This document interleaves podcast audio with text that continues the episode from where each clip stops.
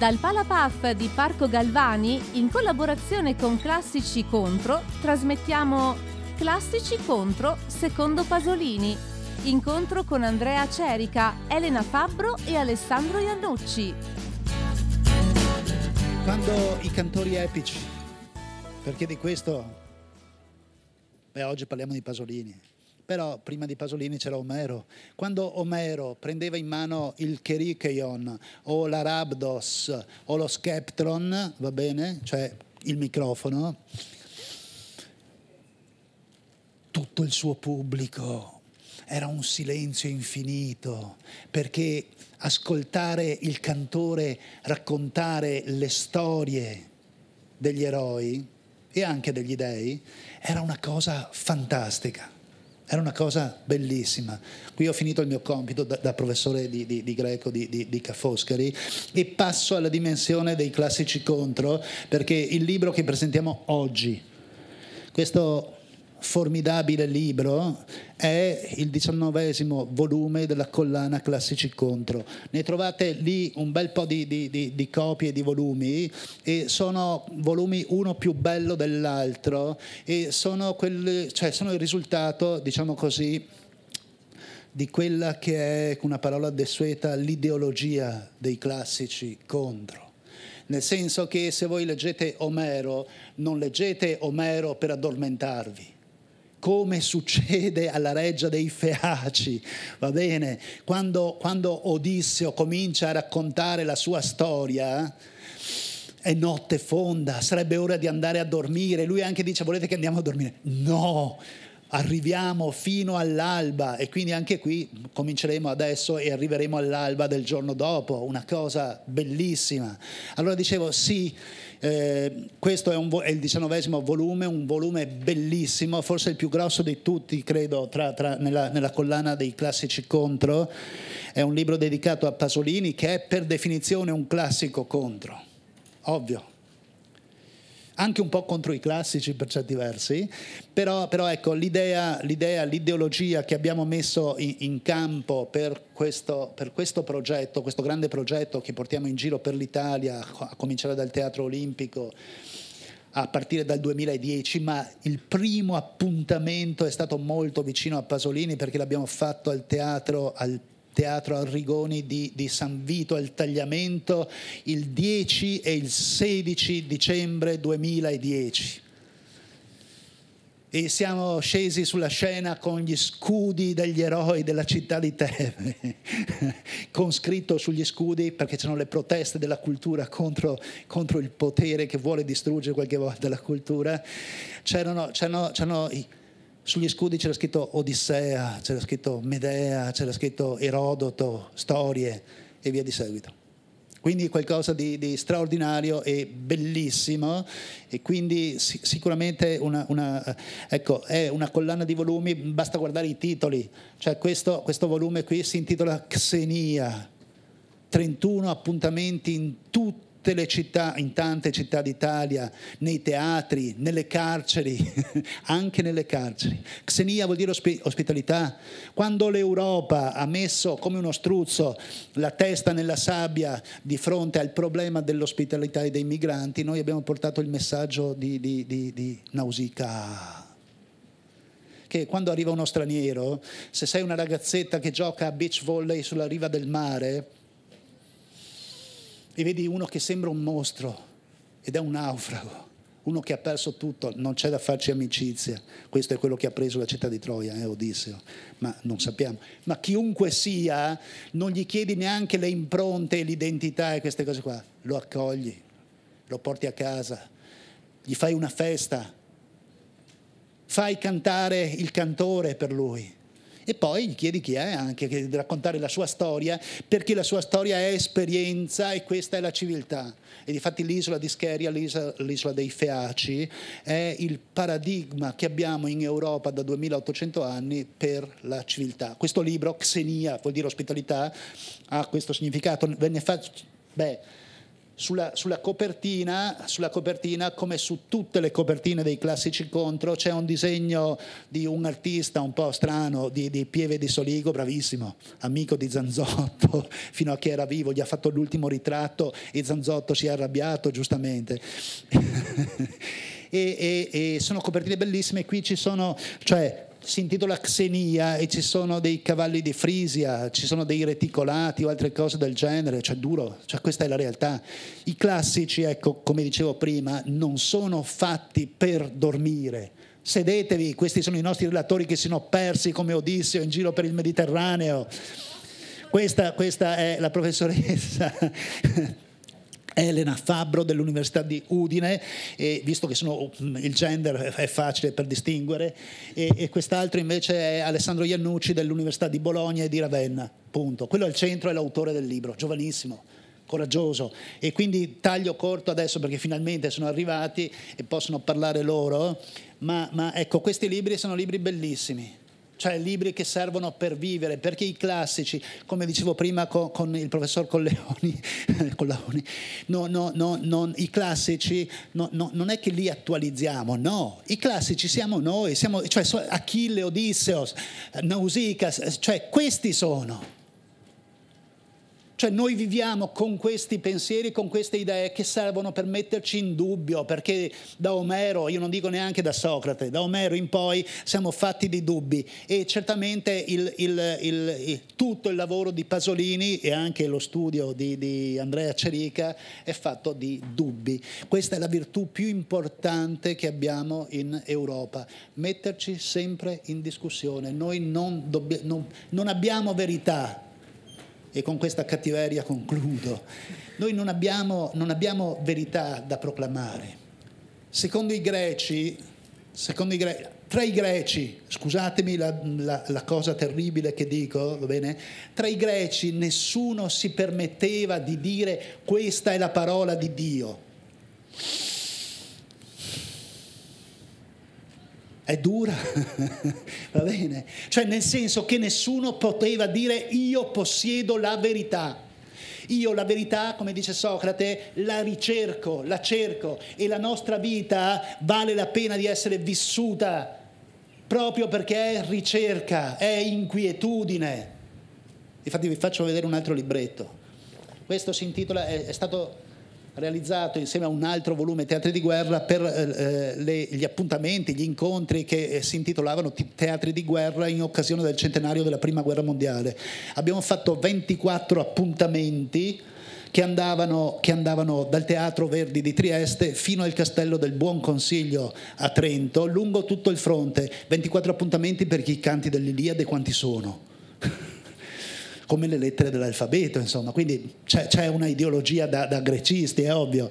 Però detto questo, Guardatevi se riuscite un pochino a vedere la copertina, si vede sono dei punti di domanda, delle macchie che sono dei punti di domanda. Ecco, questi punti di domanda li ha fatti Luciano De Nicolo, questo artista che è qua in fondo nascosto tra il pubblico, va bene? Sono dei punti di domanda e noi siamo dei punti di domanda. Ci accontentiamo di questo ed è una cosa meravigliosa. Passo Ecco, qui abbiamo i nostri tre relatori, li ho già introdotti e, e direi che, che, comincino loro a, a dialogare, a, a, a chi, faccia, chi, chi, parla per primo. Inizio io. Mi, se, mi sentite? Mi sentite bene?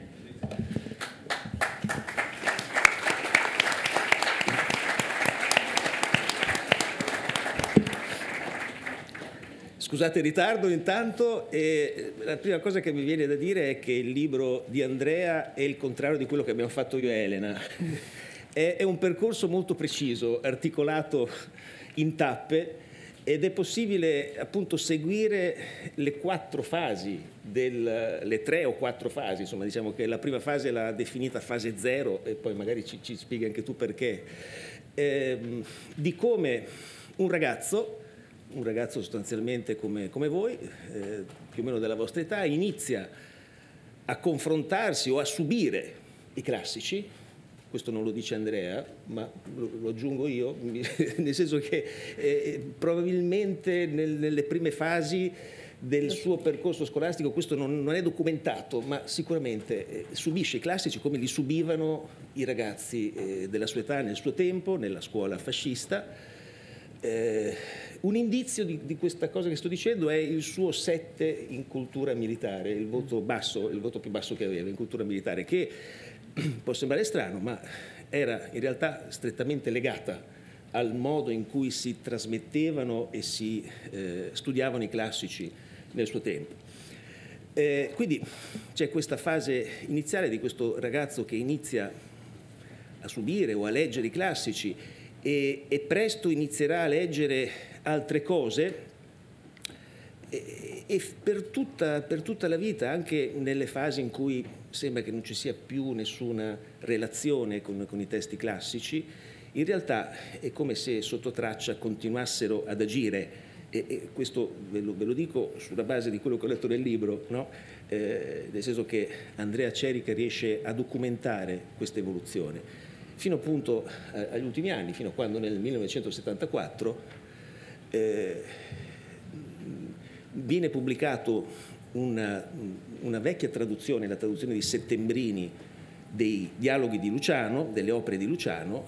Eh, Pasolini scrive una recensione di questa di questa opera, di questa bellissima, di questa straordinaria traduzione che potete leggere, la trovate in rete comodamente, insomma, è, è libera. E, e, da lì scopre una nuova vena, eh, non è più il Pasolini poeta, forse non sono più i, i poeti classici, ma è un'altra cifra, quella della satira, quella della rappresentazione eh, caustica, irriverente, aggressiva contro no? ogni forma diciamo, di potere di establishment eh, che riverserà nel suo libro incompiuto, eh, inedito dal punto di vista pasoliniano, ma edito e pubblicato almeno quattro volte, l'ultima edizione del 2022, con il titolo Petrolio, questo era il titolo diciamo, nelle sue carte, a cui l'ultimo editore, Walter City, ha aggiunto VAS, vaso, mm, che, comunque ha a che fare con l'idea della satira, anche questo, l'idea di, di qualche cosa in cui si mette tutto, si mette tutto dentro.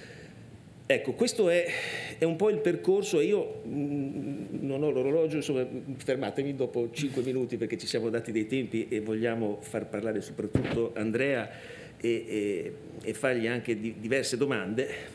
Io mi, mi soffermo su, su, su, tre aspetti, su, su pochissimi aspetti su eh, ehm, come dire, anche la relazione che può emergere da, ehm, dal percorso di Pasolini rispetto a quello di almeno altri tre suoi contemporanei che sono nati più o meno negli stessi anni, eh, Calvino, eh, Pasolini del 22, Calvino del 23, Primo Levi è un pochino più vecchio del 19 eh, Pavese è ancora più vecchio, del 1908, e, e, forse dirò anche qualcosa di Camus, che viene da un'altra cultura, ma sostanzialmente è, è, è, è dello, dello, stesso, dello, stesso, ambito, dello stesso contesto di Pasolini, eh, che nasce nel 1913. Perché questo? Perché la cosa mm, che, che mi ha più colpito, più interessato e che credo valga la pena riproporvi eh, in questa brevissima conversazione è il, eh, il modo in cui attraverso la scuola o malgrado la scuola e malgrado gli studi universitari, eh, in Pasolini emerga una nuova concezione de, del classico, un nuovo utilizzo del classico extra accademico, extra universitario, extra scolastico. Eh, come dire, nella storia critica, nella fortuna critica di questo autore, di questo straordinario autore del Novecento, eh, le ragioni eh, sull'analisi mm, della ricezione del classico, l'utilizzo del mito, il rapporto con la tragedia, eh, la, sua, eh, la, la, sua, capacità di riscrittura, di traduzione, sono tutti temi che sono mm, stati eh, percorsi, in particolare da molti scritti di, di, di Massimo Fusillo, ma, ma non solo.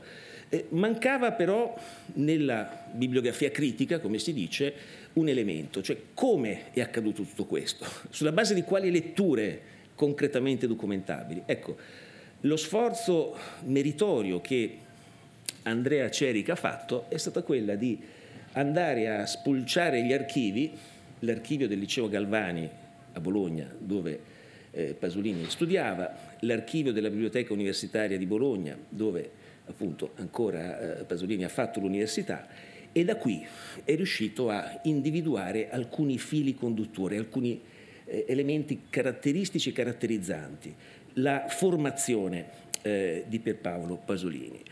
E anche andando a lavorare su, sugli inediti, sugli inediti eh, in parte, eh, in parte dire, compresi nella edizione degli opera omnia di, eh, di, di Walter City, ehm, Andrea Cerica è riuscito a mostrare la relazione tra le prime forme di espressione artistica, letteraria di Pasolini e queste, eh, queste tracce, queste radici, questi elementi classici che eh, erano parte del suo, eh, eh del suo vissuto scolastico, eh, quindi non soltanto la biblioteca, che, che, è stata appunto ricostruita, ma eh, dai registri delle lezioni, dai libri di testo adottati, no? dalle letture più o meno obbligate di, di Pasolini eh, Andrea è riuscito a ricavare la, il modo in cui la, eh, la cultura classica rifluiva in un modo completamente diverso rispetto a quelli che erano gli obiettivi dell'insegnamento scolastico di quegli anni. Ora, una nuova concezione del classico, eretica, anticonformista, un classico vivo e non monumentale, eh, un classico che non fosse soltanto il culto delle, delle rovine o, della, o la propaganda ideologica come era eh, tipico appunto di quegli anni. Eh, nel 1923 c'è la famosa riforma gentile degli ordinamenti scolastici. Ora, se c'è un dato che credo possa essere ricordato è che sostanzialmente i programmi del classico e l'assetto complessivo della nostra scuola, ma lasciamo perdere l'assetto complessivo, eh, soffermiamoci sul modo in cui si segna il classico. Pur con tutti gli aggiustamenti che ci sono stati, le, le, le riforme di ordinamento, le riforme di programma, alcuni testi nell'epoca di Pasolini non potevano essere letti eh, a scuola perché indecorosi, Aristofane non poteva essere letto, e, e il Giambo era, era escluso e, e, via dicendo. Però sostanzialmente... Eh, non c'è stato un grandissimo cambiamento, no? c'è una sorta dire, di continuità di questa idea del classico che viene continuamente riproposta eh, nelle scuole. Eh, Pasolini, appunto, come quegli altri autori che dicevo, eh, è parte di una, ehm, di una riappropriazione alternativa del classico che è lontana e diversa da quello che nella scuola capitava. Eh, si è parlato e, e, ne parla a lungo anche Andrea di un approccio antropologico. No? Quindi già negli anni 40, vent'anni prima degli studi di Vernon, di, di, di, di Detienne eh, e contemporaneamente a quello che per altra via stava facendo Cesare Pavese eh, da, da Torino, pubblicando con la famosa collana viola dell'Einaudi, eh, tutta una serie di testi che sono diventati fondamentali no? nella, anche nella critica e nella eh, idea e nella ricostruzione del classico che si fa oggi, no? eh, nella ricerca attuale. Eh, Pascoli eh, eh, Pascoli, eh, che è quello che devo dire, Pasolini eh, attraverso Pascoli, e, questo non me lo sarei mai immaginato, e, sono veramente grato ad Andrea di averlo mostrato in un modo così efficace nel capitolo zero del suo libro. Ecco, Pasolini eh, recupera una dimensione antropologica prima degli studi di antropologia e prima delle letture di antropologia che Pasolini farà negli anni 60, negli anni 70, che è sostanzialmente mm, mediata eh, qui mi, mi, attengo allo stile di, di, di Andrea, in due fasi, no? c'è la fase liceale e la fase universitaria. La fase liceale, se ho capito bene, quello che Andrea scrive, eh, passa attraverso, eh, in modo particolare attraverso la, eh, eh, aspetti come eh, la, la, la, figurazione eh, archeologica della, della, figura umana, del corpo umano no? che eh, troviamo nella storia dell'arte classica. Invece nel periodo universitario, con la sua tesi che è stata pubblicata di recente, grazie anche da uh, Bazzocchi, se, se, se, non ricordo male, la sua tesi appunto su, su Pascoli, ecco, in questa tesi eh, su Pascoli, eh, Pasolini eh, si preoccupa eh, e, e media e individua una forma di classicismo pascoliano in cui si identifica, che è quello fatto degli oggetti quello che è fatto della corporeità, quello che è fatto diciamo della vita che sta oltre la parata monumentale eh, a cui il ragazzo Pasolini era ostile eh, nel suo periodo eh, scolastico. Quindi attraverso Pascoli eh, Pasolini scopre e va a cercare la vita che sta dietro questi testi, eh, la vita che sta dietro gli oggetti. E questo mi sembra... E quindi è, è qui la, una svolta, come dire, antropologica nello studio del classico. Eh,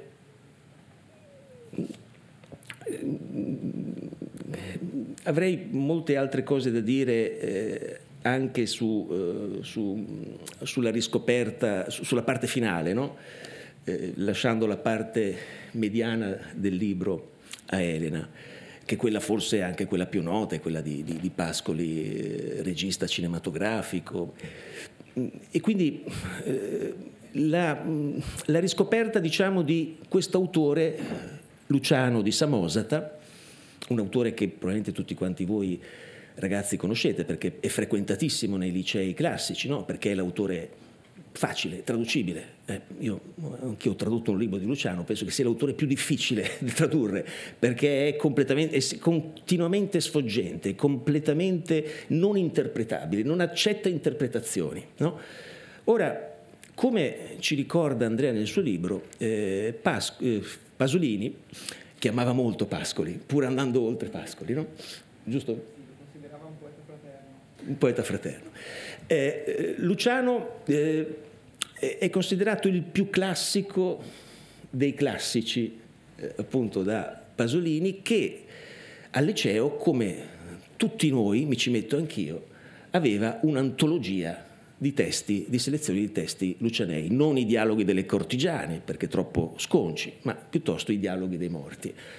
E, questa, e questo subire le traduzioni, no?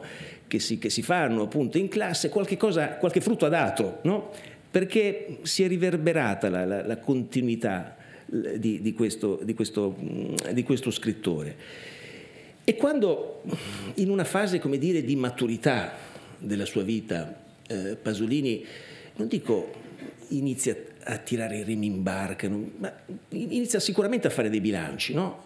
E come emerge da molti testi che eh, Andrea Cerica mette, eh, mette, in luce, c'è una sorta diciamo, di disincanto, di scetticismo e di, di rifugiarsi in un cinismo che, mm, che, non è che Pasolini si arrende rispetto a tutte le lotte che ha fatto durante la sua vita. Certo, forse è stanco tanto del successo quanto della persecuzione, due facce della stessa medaglia. Qui sto citando Andrea. Eh?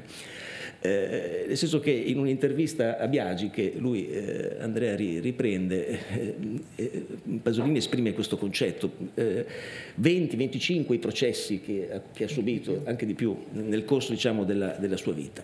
Quindi c'è una forma forse di stanchezza, questo è quello che potremmo pensare, forse quello che io pensavo prima di leggere il suo libro. Oppure c'è una svolta, c'è una svolta fatta di energia, di forza, di volontà di satira che emergerà da questo libro, purtroppo, io continuo a dire inedito perché non l'ha pubblicato eh, Pasolini, eh, postumo.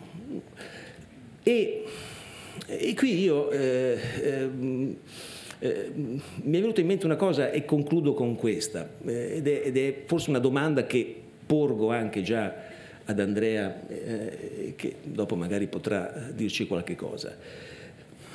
Eh, la poesia, questo libro si chiama Pasolini e i poeti antichi e c'è una caratteristica eh, che emerge continuamente nel libro, cioè il culto di Pasolini per la poesia, l'interesse per la poesia, il recupero dei classici in particolare attraverso la poesia, la lirica greca e latina, la tragedia.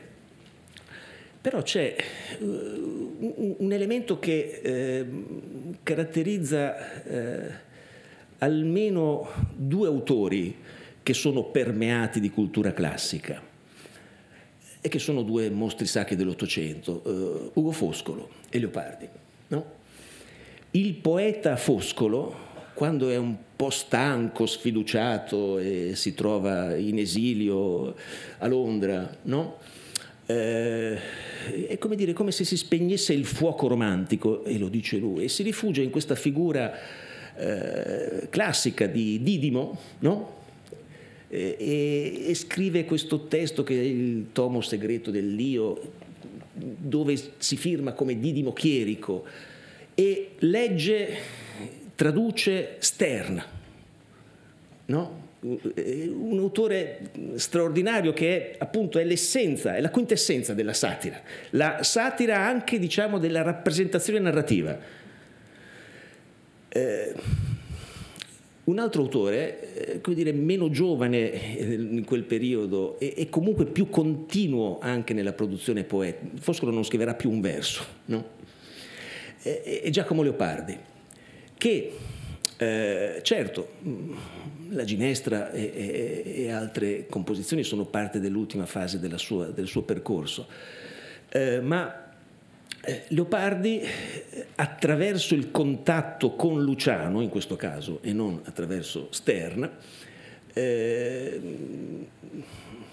inizia a pensare, a immaginare le operette morali che, eh, che sono, come dire, dei dialoghi lucianei, no? come la critica ha messo in evidenza, dove molto di più di quello che una tradizione vulgata, scolastica, ma anche accademica universitaria ci lascia intendere, io sono convinto sia eh, da eh, individuare, siano da individuare delle forme appunto di ribellione satirica rispetto, eh, rispetto al, al mondo, all'universo in cui questo poeta, questo autore si trova inserito. Ecco, eh, vedo una continuità in questo, è come se dei grandi autori, come quelli che ho citato e come Pasolini, a un certo punto, dopo aver sperimentato tutti i generi, più di una volta eh, Andrea parla di multimedialità no? eh, in, in Pasolini, è come se l'unico possibile approdo sia proprio quello della Lanx satura, del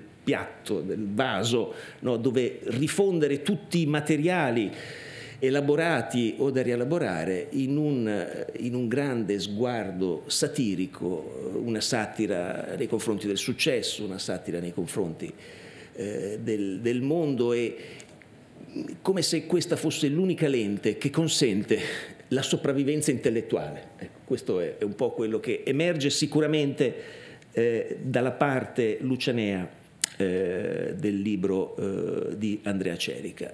Mi fermo. Eh, l'ultima frase, scusate se ho sporato. Eh, tutto il percorso in queste quattro fasi è, eh, è, definito più di una volta come una sorta eh, di eh, o se non è definito, l'ho inteso io, come una sorta diciamo, di romanzo di formazione di Pasolini, no? in cui eh, viene, l'opera è il corpo stesso eh, dell'autore. Eh, un Pasolini che riflette, che in, scrive il suo romanzo di formazione mm, utilizzando i generi più diversi. Eh, la cosa che è anche bella proprio per il lettore, 500 pagine non sono poche, no? e quindi lo sforzo di leggere queste 500 pagine è notevole, anche se può essere letto anche per le sezioni più di interesse, questo bisogna dargliene atto ad Andrea. Ecco, eh, questo lavoro viene da un lungo percorso, ci tenevo appunto a concludere con questa frase di Andrea, perché nasce come la sua tesi di dottorato, prima della tesi di dottorato, non lo so, forse anche nel contesto della tesi di laurea, già... Quanti anni sono che stai studiando Pasolini? Qui dieci, dieci, potrebbero essere anche di più. E, e, anche, e questo è bello, perché è bello quando il critico si rivela, a un certo punto eh, Andrea fa riferimento a un passo in cui Pasolini dice io lavoro anche come un topo di biblioteca, no? e lui si definisce umilmente, simpaticamente, piccolo roditore. Sono un piccolo roditore anch'io. Per, per, dire, anch'io lavoro in modo filologico, per quanto ci sia una forte compartecipazione emotiva a quello che sto facendo in questa ricerca.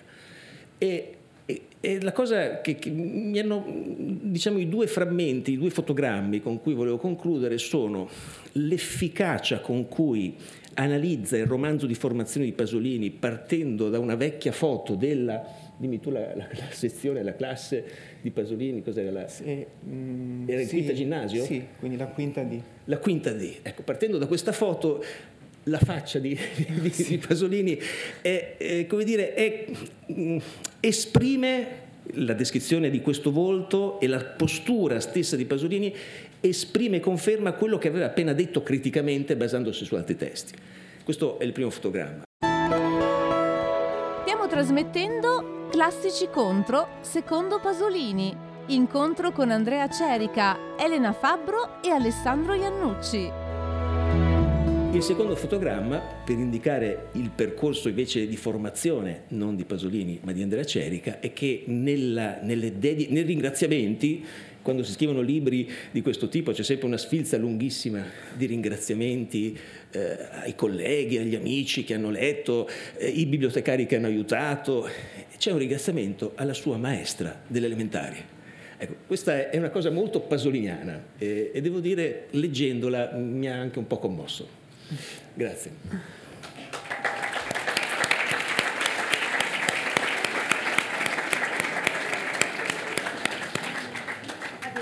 Facciamo rispondere alle domande. Sì, allora per quanto riguarda la continuità eh, Leopardi, Foscolo e Pasolini, eh sì, eh, ci sono delle, delle, analogie. Quello che però Pasolini ha di straordinario è che non ha soltanto sperimentato diversi generi, ma ha sperimentato diversi linguaggi, perché è vissuto in un'epoca in cui poteva ad esempio misurarsi e ha avuto anche la fortuna eh, con il cinema. Quindi lui è stato molto sensibile a questo aspetto, cioè anche alla capacità di comunicare non soltanto attraverso le parole, i film di Pasolini, anche quelli classici, non sono del tutto basati sulla parola. La parola ha un ruolo importante laddove c'è una traduzione intersemiotica delle, dei testi antichi, ma se pensiamo, Medea è il caso più rappresentativo, la prima parte mitologica, quella che precede eh, la traduzione della, della tragedia di Euripide, è sostanzialmente quasi un film muto, non è muto perché c'è la colonna sonora e quindi eh, anche la musica dà un grandissimo ehm, contributo di significato al film. Però, ehm, ecco, anzitutto l'immagine, il volto, uh, i corpi, questo ho potuto farlo grazie al cinema, grazie alla decima musa e grazie agli incontri che ha fatto nella Roma degli anni 50, perché ehm, lui non ha studiato, visto che appunto sono partito da, uh, dal romanzo di formazione, dai suoi studi di eh, ginnasiale poi liceale, non ha studiato cinema, anzitutto perché probabilmente, no, no, probabilmente non lo si poteva fare, la, la, la, la decima musa al cinema non era considerata un, un argomento da trattare nel, in sede accademica o, o, o, uh, o, a scuola, almeno ufficialmente. Poi da, dall'indagine che ho fatto mi risulta che i suoi insegnanti, mh, in particolare un latinista, Mocchino, che mh, è anche esperto di, pa- di Pascoli, che però non insegnava latino, a Pasolini insegnava italiano, e, mh, parlava di cinema. Poi troverà Longhi all'università e un grandissimo uh, storico dell'arte, anche lui parlava di cinema, aveva capito l'importanza del cinema. Quindi in realtà anche da giovane in qualche modo ha un contatto con il cinema e quindi con un testo molto più complesso perché mette in dialogo diversi linguaggi, quello del corpo, quello della musica, quello dell'immagine, eh, ma è grazie agli incontri che farà a Roma eh, quando uh, scapperà da, uh, dal Friuli uh, all'inizio del 1950 e arriverà a Roma, cercherà disperatamente lavoro e entrerà anche all'interno di circoli intellettuali mh, che non sono come quelli di oggi eh, molto distinti appartati o, o, oppure mh, diciamo ufficiali come, eh, come, come, ora, cioè c'è un festival in cui si parla, ci si incontra, all'epoca in cui Pasolini viveva gli intellettuali si eh, incontravano al bar, si riunivano, parlavano, chiacchieravano e così ha incontrato Fellini e, e, anche altri registi che gli hanno dato l'opportunità di entrare nel mondo cinematografico, quindi di fare un passaggio in avanti, quindi ehm, rispetto ad autori come ehm, Foscolo e come Leopardi. Eh, per quanto riguarda il concetto del subire eh, la cultura classica, in parte è vero, però ho cercato di mostrare, ho voluto mettere al centro oh, anche l'aspetto forse più inedito, cioè quello della, anche dell'amore e dell'aspetto filologico, perché c'è, dim- ho cercato di dimostrarlo, una reazione nei confronti anche della, della lettura fascista che veniva data del mondo classico, romano e greco. Però c'è anche un amore per quel mondo. Eh, in, questi, in, questi, mesi eh, Dacia Maraini, quando prese, durante la presentazione del libro Caro Pierpaolo, che è un libro che vi consiglio di leggere prima di questo, perché è un'introduzione più semplice, più divulgativo, vedo tantissime eh, ragazze, tantissimi ragazzi, mm, non partite dal leggere questo libro, partite da Caro Pierpaolo di eh, Dacia Maraini, poi un domani chi vorrà potrà leggere, come ha detto prima Alessandro Iannucci, qualche parte, come ogni libro non è obbligatorio leggere tutte le 500 pagine, perché questo è un, comunque un libro di ricerca che eh, è pensato soprattutto uh, per uh, studiosi, studiose, colleghe e colleghi, è aperto però anche a tutta la cittadinanza, perché ho cercato di trovare una forma di compromesso e quindi di, di parlare con un pubblico il più aperto possibile. Ecco, mh, ho cercato di mettere in luce anche eh, l'amore che aveva per il mondo antico e eh, il fatto che si misurasse con, competizioni di regime ehm, e ah, Dacia Maraini appunto ricorda che già da quando in realtà andava a scuola ehm, l'alunno Pierpaolo tornava a casa mostrando la coccarda alla madre che era maestra, era insegnante, dicendo guarda sono arrivato primo. Ed effettivamente eh, ci sono delle fasi anche precedenti a quelle che ho indagato. Io mi sono concentrato sulla formazione a Bologna perché è la fase più lunga di studi eh, che ha, che ha ehm, insomma, intrapreso, ma eh, Pasolini era figlio di un ufficiale quindi non ha avuto una formazione scolastica continua. Seguiva il padre man mano che eh, veniva trasferito di caserma in caserma. Soltanto nel 1936 è riuscito a stabilirsi a Bologna, ma prima di arrivare a Bologna aveva studiato al liceo classico di ehm, Cremona e lì risulta dagli atti, non, non ne ho parlato perché se no il libro sarebbe diventato oh, ancora più oh, consistente di quello che è adesso, uh, era arrivato um, in quella che era la prima ginnasio, non esistevano le medie, c'era la prima ginnasio, terzo studente più bravo uh, della scuola, in seconda, secondo studente più bravo della scuola, in terza, uh, te, eh, primo eh, tutta, eh, di tutta la scuola ed è continuato poi a studiare, ad appassionarsi per i testi, li ha subiti perché era un ragazzo, eh, perché non aveva gli strumenti intellettuali per reagire in quel tempo, però gli insegnanti che ha incontrato all'interno di un regime in cui non potevano non firmare eh, l'adesione, eh, altrimenti avrebbero perso il lavoro, riuscivano comunque a dare un contributo di eh, una visione critica al regime e questo insegnamento che gli insegnanti gli hanno dato, anche, anche il professore di latino e greco, ma anche gli altri, è riuscito poi, quando è diventato più maturo, a prendere una distanza e a, a parlare di un'altra forma di classico, io l'ho definito una forma antigerarchica. Ecco, ehm, al centro del titolo ho messo la poesia e i poeti per ricordare che questo è un autore, un artista, ma il percorso che ho voluto fare io con un altro metodo rispetto a quello del Massimo studioso che mi ha preceduto, cioè Massimo Fusillo, su questo tema specifico, era quello di non dare un apporto tanto di critica letteraria, ma di fare un lavoro di filologia, quindi come ha ricordato Alessandro Iannucci, andare per archivi, cercare di ricostruire la biblioteca, perché esiste ancora la biblioteca di Pasolini, ma non tutti i libri sono rimasti. Quindi ho cercato, ad esempio, consultando i, mm, i verbali dei consigli dei consigli di classe, dei collegi, eh, di risalire a quali testi erano stati adottati nella scuola e quindi capire quali testi realmente ha preso in mano e sui quali si è formato. E questo è un metodo che ehm, lo, dice, ehm, lo, dice, lo stesso Massimo Fusilo nell'introduzione al suo libro La Grecia secondo Pasolini. Ehm, non, non, non, voleva adottare perché non era nel, nel, suo metodo. Io ho scelto il metodo della filologia e ho cercato anche di valorizzare gli aspetti filologici del, dell'incontro che Pasolini ha avuto con il classico. Ci sono, non sono principali perché è un poeta, è un artista, però ci sono anche questi. E, credo di aver risposto a qualche punto, passerei la parola sì. a Elena. Ecco.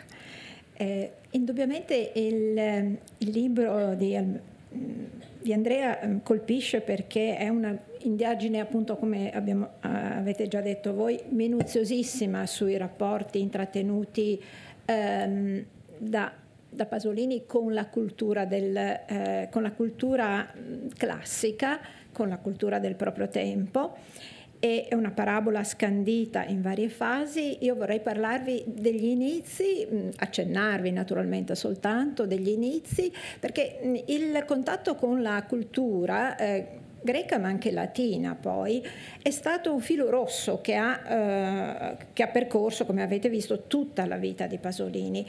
Eh, dall'inizio, ehm, dalle prime traduzioni in lingua friulana, ecco, una lingua del friulano al di là da Laga, io sono parlante friulano ma dall'altra parte, e, e ha tradotto Saffo, Saffo, la poetessa appunto eh, di Lesbo del VI secolo, lei, lui l'ha tradotta appunto in, in versi eh, utilizzando la sua lingua nativa. Eh, questo per mostrare come la, l'incontro con i classici sia un corpo a corpo che ehm, appunto non è un, eh, dire, un, tradurre accademico, è un farsi sangue, sangue. E non a caso traduce, le traduzioni migliori sono quelle che di Saffo, eh, dei frammenti di Saffo ehm, sulla ossessione amorosa, sul desiderio di morte che porta eh, la follia amorosa. Ma cominciando da questi tentativi, poi ehm, si continua a... Eh, attraverso, mh, attraverso, varie fasi, appunto abbiamo, avete, hanno ricordato i precedenti eh, miei inter- interlocutori che eh, si trovava in una eh, cultura fascista. Quindi sì, certo, è importantissimo studiare che cosa eh, che ne so, il suo professore di greco Gallavotti o il professor Coppola, vi ricordo che Coppola, Alfredo Coppola, come saprete, è, era implicato pesantemente col fascismo, tanto che morì insieme a Alduce. Ecco. ecco. E, ehm, tuttavia è importante conoscere i ehm, come dire, i contenuti delle loro lezioni, cosa che ha fatto puntualmente e minuziosamente Andrea, però poi alla fine si innesca quello che è il genio che come dire, è la, è la variabile che, eh, di cui si deve tener conto, insomma. È, e, e quindi non è solo quello che ha letto e che ha potuto, come dire, trasporre, è quello che poi si è innescato insieme al, eh, grazie al, soprattutto agli incontri, perché cito Andrea appunto nella convenzione che siamo chi incontriamo, perché questo è importantissimo nella vita, sono importantissimi nella vita di Pasolini, saranno importantissimi anche gli incontri. Bene, dicevo questo filo rosso che comincia con vari tentativi ehm, di appunto traduzioni, quindi traduzioni in friulano, ehm, E a, poi si arriva anche eh, precocemente, nel 1941, a un'opera che è stata parzialmente, questa è stata una bella novità che io ho trovato eh, nel libro di Andrea, eh, all'opera Pasolini, alla, alla, scusate, Edipo all'alba, che è una um, sorta di semi- romanzo in, cioè, in versi ma anche in prosa. Ecco che sostanzialmente a dispetto del titolo invece in realtà parla del mito di Antigone il mito di Antigone e la figura di Ismene, dove i rapporti sono invertiti, quindi grandissima sperimentazione.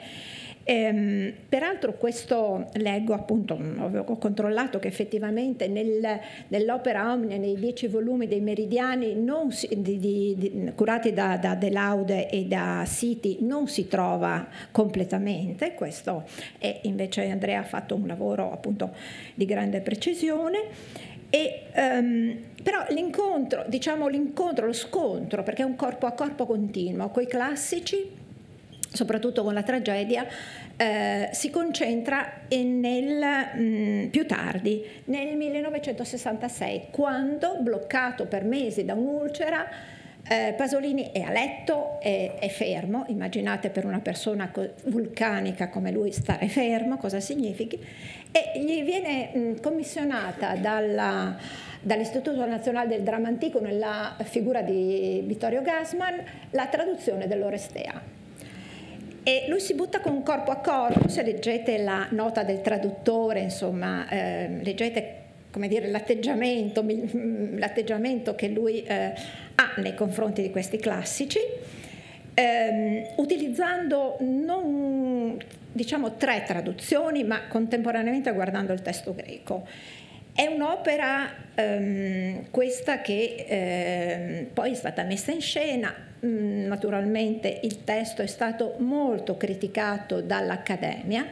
Ecco, mm, Pasolini ha intrattenuto con l'Accademia italiana, cioè con l'Università italiana, un rapporto di amore e odio e, eh, tanto che eh, ci sono state delle, eh, delle, lodi su questo tipo di traduzione da parte di Mazzarino, Santo Mazzarino, che era un grandissimo eh, studioso, ma uno storico, ma certamente anche delle eh, recensioni completamente tranchant da parte dei filologi, perché i filologi, quando ne parlo, ne parlo da filologa, quando eh, si attestano alle minuzie, sono implacabili. Ecco.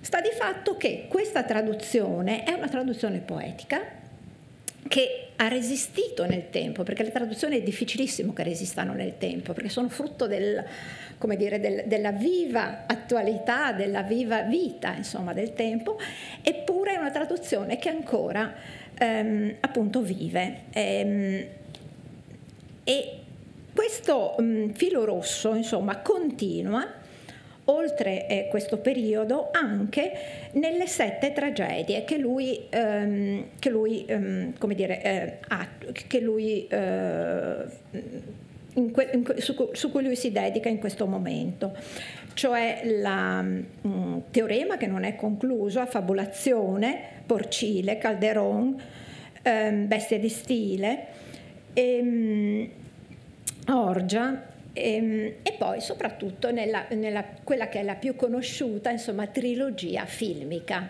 cioè Medea Edipo Re, anzi Edipo Re 1967, Medea 68 e Appunti per un'Università africana nel 73, non conclusa.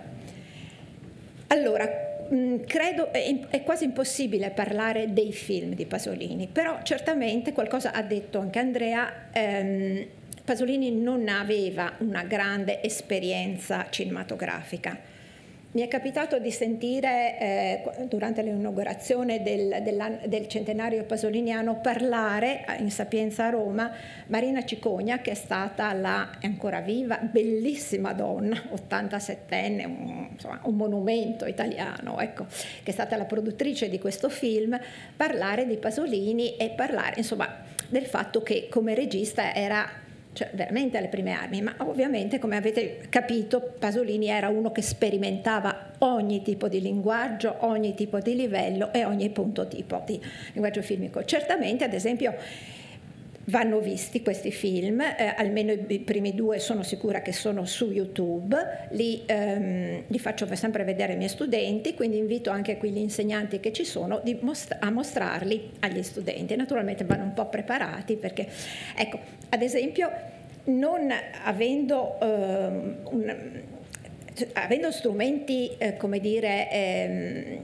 tecnici molto poco elaborati, insomma, ad esempio il doppio sogno di Medea, perché vediamo Medea nel film sogn- mm, trasferisce il suo desiderio di morte nei confronti della rivale in due occasioni. Sembra che la voglia uccidere due volte. In realtà è un espediente, il primo delle due uccisioni, fra virgolette, morti, insomma, di, eh, della, figlia, della principessa Glauce, la figlia di Creonte, per mano di Medea, cioè per mano dei mh, mm, veleni di Medea, in realtà la prima delle due uccisioni è l'uccisione, diciamo, da un sogno, cioè è la trasfigurazione nel linguaggio filmico di quello che è un linguaggio psicanalitico. Ecco. E si arriva qui alla, al problema della psicanalisi. Al, domanda anch'io che vorrei ehm, mm, fare a, Albert, eh, a, a Andrea. Eh, Edipo, nell'Edipo Re, se per caso l'avete visto, una mh, mm, prima parte è tutta dedicata, è tutta autobiografica, dedicata al rapporto tra, ehm, tra, il, tra il, piccolo, insomma, Pierpaolo e il padre. Ecco, incentrato tutto su questo amore e odio che si ha verso il padre, cioè, cioè questo odio che si ha verso il padre e questo amore smisurato per la madre, che nella, eh, nella, cultura del tempo, perché non si può studiare Pasolini nel Novecento senza conoscere la lettura freudiana, è certamente eh, pesantemente, eh, come dire, mh, mm, è, sta- è, stato pesantemente eh, diciamo, influenzato dalla lettura di Freud. Mi chiedo, invece, ecco, tu mh, mm, Andrea, invece hai, hai, messo molto di più il risalto sulla, Uh, su, uh, sul testo di Sofocle. Ecco, a me sembra piuttosto che sia questo uh, vissuto, mh, mm, questa cultura freudiana, insomma, che ha ispirato questo questa idea della prima parte del film di Pasolini piuttosto che, piuttosto che il testo di, di Sofocle. Peraltro, eh, devo... Mm, è stato come naturalmente, eh, cioè, fra l'altro anche Freud stesso in suoi scritti ha, mm, come dire, è tornato indietro rispetto a questa sua idea del, del, um, del, rapporto cosiddetto freudiano, appunto, cioè del figlio che vuole inconsciamente uccidere il padre per unirsi alla madre, perché era dovuto a un misunderstanding, a una incomprensione realmente delle strutture e del testo, e del testo uh, di Sofocle. E Peraltro nei tempi, insomma, anche Vernon, che è stato ricordato un grande appunto, studioso e antropologo, ha um, in un libretto appunto uh, precisato uh, questa Vernon Edipo senza complesso, per, per, sfatare l'idea che l'idea del complesso di Edipo ci fosse anche in, in Sofocle, non è vero. Ecco. E, ehm, vi dicevo appunto, eh, quindi anche eh, in que- questi due film, 67 e 68, realizzati e poi nel, set- setan- nel 73, eh, diciamo risale, 73 risale gli appunti per una Orestiade africana. Eh, che in realtà sono stati mh, composti tra il 68 e il 69 e lì l'approccio è effettivamente molto problematico perché è un'equiparazione tra la Grecia arcaica e l'Africa e l'Africa eh, dei, dei, propri tempi. Ecco. E, ehm, per mostrare come ci sia un sentimento religioso pagano sottofondo, di sottofondo che poteva unire le due. Come vedete sono delle, eh, delle, dei modi intellettuali veramente audaci, ecco, delle sintesi audacissime che lui riesce a fare. E, mh, Tutto questo naturalmente con un film abbast- sen- senza molte parole, ma sottolineato dalla musiche per sassofono di Gatto Barbieri. Ehm, noi siamo che incontriamo, appunto ha detto Andrea, e bisogna aprire anche un, uno squarcio sulle, ehm, sulle scelte musicali di... Eh, nei film di Pasolini, nelle opere di Pasolini, cominciando dal, dal Vangelo secondo Matteo, eccetera, Bach, ecco, sono tutte, mh, mm, si possono trovare anche nel, te, nel, libro di Dacia Maraini, sono tutte eh, scelte musicali che sono state eh, da Pasolini conosciute attraverso, ad esempio, Moravia, la Maraini, attraverso gli incontri che ha fatto, ecco, il, mh, mm, il regista. Ehm, concludo um, con un'opera che a me è sembrata mh, mm, piuttosto mh, mm, eh, difficile, insomma. Mh, mm, è un'opera giovanile che è Turks dal Friul. Eh, che risale al eh, 1949, è stata in parte insomma, recitata, mi sembra no? di ricordare, da alcune parti in una eh, dura, da, da, Pasolini stesso durante, eh, del, durante, la sua scuola, insomma, la Versuta. E furono recitate anche nel 1944, appunto. E, ehm, mh, è interessato qui eh, a Eschilo, al grande insomma, tragediografo greco, il più arcaico, proprio per la sua arcaicità, questi grandi figure, grandi valori. E, ehm, mh, però in senso contrario rispetto a come veniva visto dall'Accademia, perché mh, Eschilo viene riconosciuto nei persiani come il cantore della grecità, del eh, patriottico. Ecco, mh, lui, Pasolini intuisce che è il contrario rispetto alla... non è la celebrazione della grecità, dei valori contro la barbarie, ma intuisce che è il contrario appunto. E quindi eh, canta la bellezza e la gioventù di questi giovani invasori, di questi Turks che arrivano appunto a invadere il Friuli.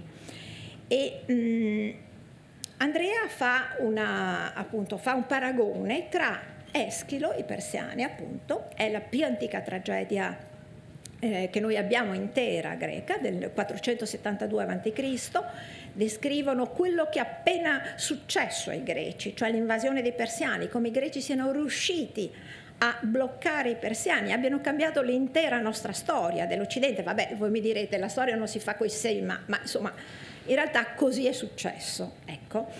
E questa opera, che poteva essere la glorificazione di eh, del vincitore sul vinto, di, al contrario, in Eschilo di, viene vista dalla parte del vinto, il dolore del vinto dei persiani. Si mettono in scena i persiani, i vinti. Ecco. E chiudo qui chiedendo appunto, eh, quindi in questi frammenti dei Tours al Friul soprattutto sono interessanti le parti dove viene, descritta, viene descritto l'esercito di questi Tours, la gioventù, la bellezza di questi eh, di questi invasori e tuttavia mh, mi chiedo se questo basti per mh, assimilarli ai persiani. Ecco, io non, non vedo la stessa, la stesso punto di vista, perché mh, non viene visto, diciamo, il dolore, cioè, tu hai fatto un, un paragone appunto con eh, tra, tra, i persiani di Eschilo e questi Turks, no? questi, questo esercito di... Ecco, volevo chiederti e approfondire come mai hai, hai pensato ai persiani, ecco, ai persiani di Eschilo. Ehm, chiudo, avrei altre domande che magari si faranno durante, ma vorrei anche sentire voi. Ehm, questo, per, questo percorso velocissimo, appunto solo per ricordare come eh, Pasolini sia convinto di questo approccio ai classici, questo approccio però che è stato assolutamente problematico e assolutamente antiaccademico, cioè Andrea ha ricostruito quello che era stato il suo percorso, però come vi ho detto nel mezzo. Si, si, tratti, si frappone quelli che sono i suoi incontri, il genio, la, la sua capacità di sintesi, di, um, di assorbimento di tante altre istanze. Certamente è, è un, per lui è stato un rifugio a, um, nei confronti di un mondo chiuso, che è stata l'Italia del Novecento. Un mondo chiuso di restrizioni cattoliche, borghesi, e quindi per lui è stato un mondo antiretorico. E tanto che lui disse appunto io sono una forza del passato e da questo passato appunto traeva la sua forza. Grazie, scusate per...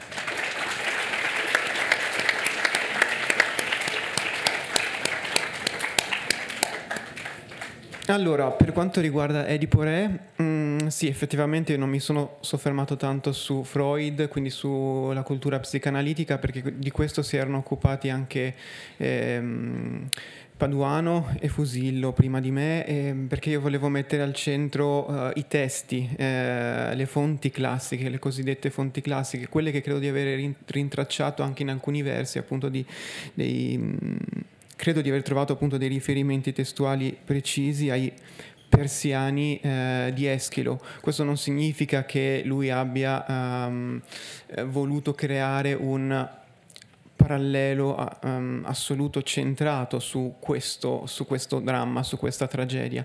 È una memoria letteraria che in parte eh, eh, entra in questo testo e eh, io ho cercato di eh, rintracciarlo, eh, perché questa è il, la prima lente interpretativa che ho utilizzato, quello di trovare delle, ehm, non è un catalogo, un elenco di fonti, mm, ho cercato di fare un, un, percorso ulteriore, quello di anche dare un contributo alla comprensione dell'autore, eh, però è una comprensione parziale, mh, mm, limitata strettamente a, um, alle fonti antiche, quindi ehm, greche si è parlato soprattutto di grecità oggi, però c'è anche l'aspetto latino a cui io tengo particolarmente. Infatti io ho voluto utilizzare antichi eh, proprio per fare un passaggio ulteriore rispetto a quello di eh, Massimo Fusillo, perché Massimo Fusillo questo non è come dire una sorta di mm, completamento dell'opera di Massimo Fusillo, è, una, mm, è un passaggio ulteriore e spero che ci, ci siano eh, ulteriori passaggi ulteriori. Però mh, Massimo Fusillo si era concentrato su uh, ciò che era eh, macroscopico, ciò che si vedeva come in un, in un lampo come ispirato al mondo classico, in particolare greco, quindi i testi che ha ricordato Elena prima. Ehm, ho voluto andare alla ricerca di eh, altri di testi quelli mm, più nascosti, prima si, si è fatto riferimento a, a, Edipo all'alba. Questo è un testo molto importante, mh, mm, anzitutto perché nella, nell'edizione dei Meridiani è stato pubblicato con degli errori di trascrizione ehm, e quindi sostanzialmente è, e, e, poi è stato pubblicato parzialmente. Questo, questa tragedia giovanile, in parte in versi, in parte in prosa, eh, è stata pubblicata in un volume eh, accurato da Marco Antonio Bazzocchi e Roberto Chiesi, eh, Pasolini e Bologna, che è un volume che raccoglie degli studi sul Pasolini giovane, ma anche i, tu, i te- testi, in parte già editi, in parte inediti come Edipo all'alba. Quindi ehm, quello che uh, vorrei uh, far capire quando si prende in mano questo libro è che non ci sono, um, eh, cioè non è una chiave di lettura a singole opere. Quindi se uno vuole approfondire Medea, Edipo Re, Appunti per un'orestia africana, consiglio ancora di leggere Massimo Fusillo e i libri che probabilmente un domani verranno scritti su Edipo Re, su Medea. Io ho cercato di fare un percorso complessivo e eh, chiaramente alcuni aspetti sono stati mh, trascurati perché mh, non poteva essere un'enciclopedia, non avrei avuto le capacità, non potevo mh, e non, non, neanche, non c'erano nemmeno gli spazi. Ehm, spero di aver risposto e mh, sono aperto a altre domande dei relatori e anche del pubblico. Non, non possiamo, no. abbiamo finito il tempo e quindi...